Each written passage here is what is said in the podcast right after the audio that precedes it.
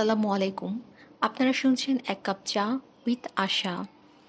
আজ আমি পড়ব এমদাদুল কবির সিদ্দিকীর লেখা কুকুণ্ড পাখির একটি গল্প, যার নাম অভিশপ্ত পুকুর। সেদিন দাওয়াত খেতে গিয়েছিলাম বন্ধু কামালের বাড়িতে।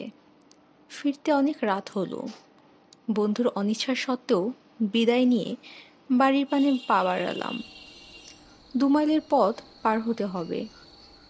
সফল মাসে চাঁদ উঠেছে।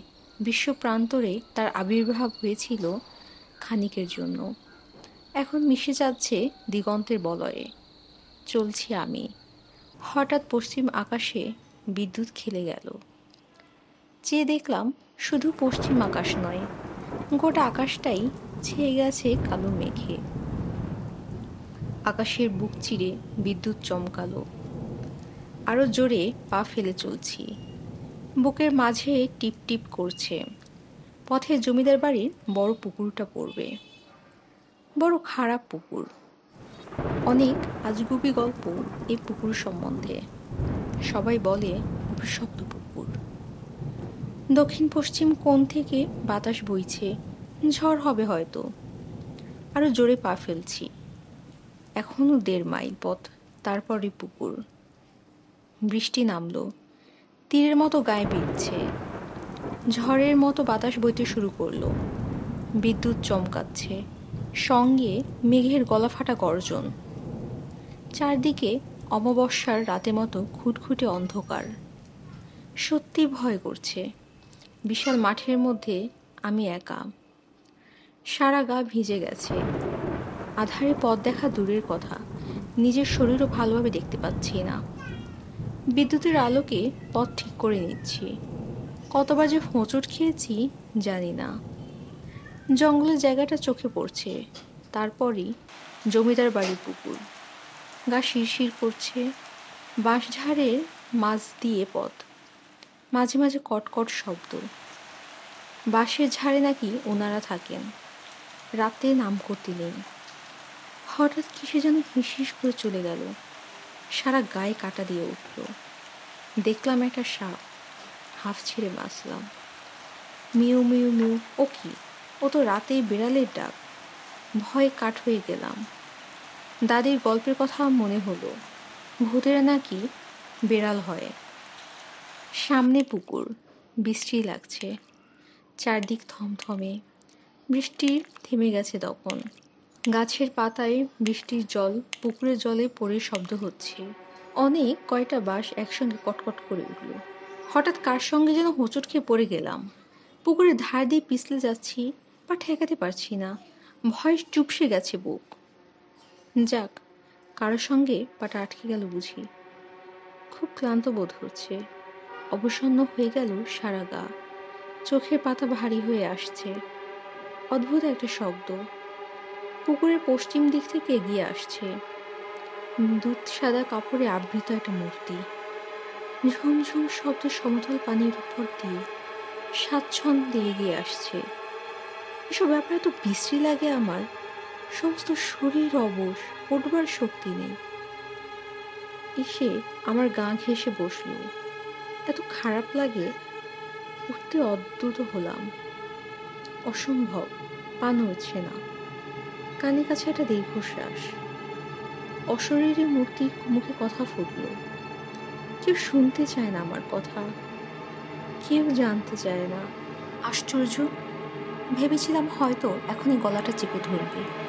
কিন্তু ওর দীর্ঘশ্বাস ওর কথার উল্টে করুণা হচ্ছে ওর উপর। কেন জানি না, ভয়টা কেটে গেল।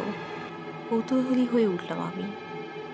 শুনতে ইচ্ছে হচ্ছে ওর কথা। জমাট বাঁধা আধারের ভৌতিক পরিবেশে কাঁধে অতৃপ্ত অশ্বরীর আত্মা প্রায় একশো বছর আগের কথা। আমার বাবা ছিলেন এখানকার জমিদার। সামনে উঁচু ঢিবিগুলো নিচে এখনও ধ্বংসাবশেষ পাওয়া যাবে। এই পুকুর ছিল অন্দরমহলের পুকুর। পুকুরের চারদিকে ছিল নানা দেশি ফুলের গাছ। বাবা শখ করে বিদেশ থেকে আনিয়েছিলেন। পুকুরের একধারে শ্বেত পাথরে বাঁধানো সিঁড়ি থেকে ছোট পাকা রাস্তাটা খাসমহল পর্যন্ত চলে গেছে। ধনী জমিদার হলেও প্রজাদের উপর যথেষ্ট সহানুভূতি ছিল বাবার। দেশ মাতৃকার স্বাধীনতার জন্য একদল যুব সম্প্রদায়ের অন্তরে ইংরেজ বিরোধী বিদ্বেষ বনিহি জলে উঠেছিল তখন। বাবা তাদের সমর্থন করতেন, প্রজারাও খুব ভক্তি করত বাবাকে। ভালোবাসত তার সরলতার জন্য। কিন্তু সরলতায় শেষ পর্যন্ত তার না থাক। চার দক্ষিণে পলাশপুর অঞ্চল।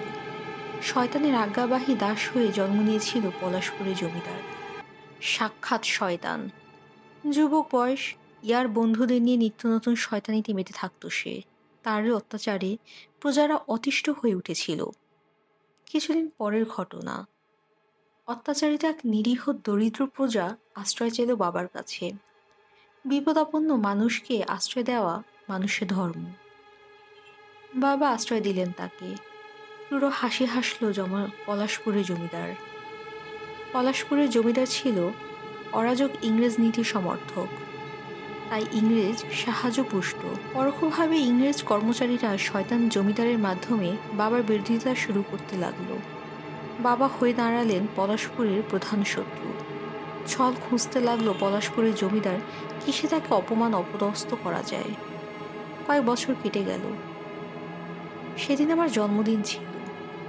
বাড়িতে একটু জলসার আয়োজন ছিল। জলসা শেষ হয়ে গেছে। গণ্যমান্য অতিথিরাও চলে গেছেন। রাত তখন বারোটা বাজে। ক্লান্ত শরীরে নাচের পোশাক নিয়ে অন্য ঘরে যাচ্ছিলাম। পোশাক ছাড়তে হবে। হঠাৎ বাইরে হইচই শোনা গেল। আতঙ্কিত, আক্রান্ত পাহারাদার এবং অন্যান্য মানুষের চিৎকারে শিউরে উঠল রাতের অন্ধকার। মানুষের নিঃশংসতা হঠাৎ হঠাৎ বাইরে হইচই শোনা গেল। আতঙ্কিত, আক্রান্ত পাহারাদার এবং অন্যান্য মানুষের চিৎকারে শিউরে উঠল রাতের অন্ধকার। মানুষের নৃশংসতা দৃষ্টান্ত নিয়ে কান্নাহীন, বোবা ব্যথায় স্তব্ধ হয়ে রইল আর একটি রাত ভয়ে ছুটে গেলাম বাবার কাছে। ও সে কি দৃশ্য? পাঁচজন ভীমকায় মানুষ বাবার দেহটাকে রক্তাক্ত করে দিল। আমি থাকতে পারলাম না। কাঁপছে পা। তবুও বের হয়ে অন্তর্মহলে পুকুরের দিকে দৌড়াতে লাগলাম। কিন্তু বাধা দিল কয়েকজন লোক। রক্তাক্ত ছুরি হাতে এগিয়ে এলো কয়েকজন। বাগানে ঢুকে পড়লাম। কিন্তু ওরা টের পেল। নির্মমভাবে ফুলে গাছগুলো কাটতে কাটতে গিয়ে আসছে ওরা। ওদের একজনের শয়তানে হাসি নিয়ে ছুটে এলো আমার দিকে। আমি ঝাঁপ দিলাম। স্নেহময়ী মায়ের মতো পুকুর যেন আশ্রয় দিল আমাকে। ক্লান্ত আমি, সাঁতার জানি না, ডুবে গেলাম। কৌশলী জমিদারের ওসলে হস্তান্তরিত হলো আমাদের জমিদারি। কাজের সুবিধা হবে বলে আমাদের বাড়িতেই সপরিবারে বসবাস করতে লাগল পলাশপুরের জমিদার। তারপর সময়ের আবর্তে চলে গেল আরও কয়েকটা বছর। কিন্তু ভুলতে পারিনি সেই রক্তাক্ত রাত্রির কথা। অশান্ত, অতৃপ্ত আত্মা আমার প্রতিশোধ চাইছিল। তাই একদিন জমিদারের ফুটফুটে ছোট মেয়েটা স্নান করতে নেমে আর উঠল না। পরদিন ফুলে যাওয়া দেহটা পানিতে ভেসে উঠেছিল। মাস দুই পর জমিদার একমাত্র ছেলেকে খুঁজে পাওয়া গেল না। জাল দিয়ে পুকুরটা খুঁজে দেখবার বুদ্ধি কারও হলো না। তাই কয়দিন পর পুকুরের পানিতে ভেসে উঠেছে ও। সবার মধ্যে আতঙ্কের সৃষ্টি হলো। অভিশপ্ত পুকুরে এরপর বুক ফুলিয়ে কেউ নামতে সাহস পায়নি আর। কিন্তু বুকের বোঝা নিয়ে আর থাকতে পারছি না আমি।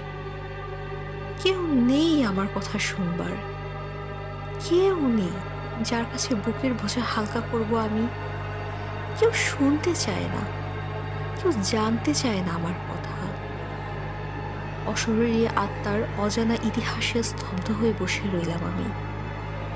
ধীরে ধীরে মিলে গিয়ে যেতে লাগল তার স্বর। কানে বাঁচতে লাগল শুধু একটা কথা। কেউ শুনতে চায় না। কেউ জানতে চায় না আমার কথা। দিক দিগন্তে যেন মিলিয়ে যাচ্ছে সেই ব্যথা ধরার সুর। হঠাৎ চোখে আলোর ঝাঁপটা লাগল। চোখ মেলে তাকালাম। উদীয়মান সূর্যের রাঙা রশ্মি এসে লেগেছে আমার চোখে। তবে কি স্বপ্ন দেখছিলাম এতক্ষণ? কিন্তু কানে যে এখনও বাজছে কেউ শুনতে চায় না কেউ জানতে চায় না আমার কথা।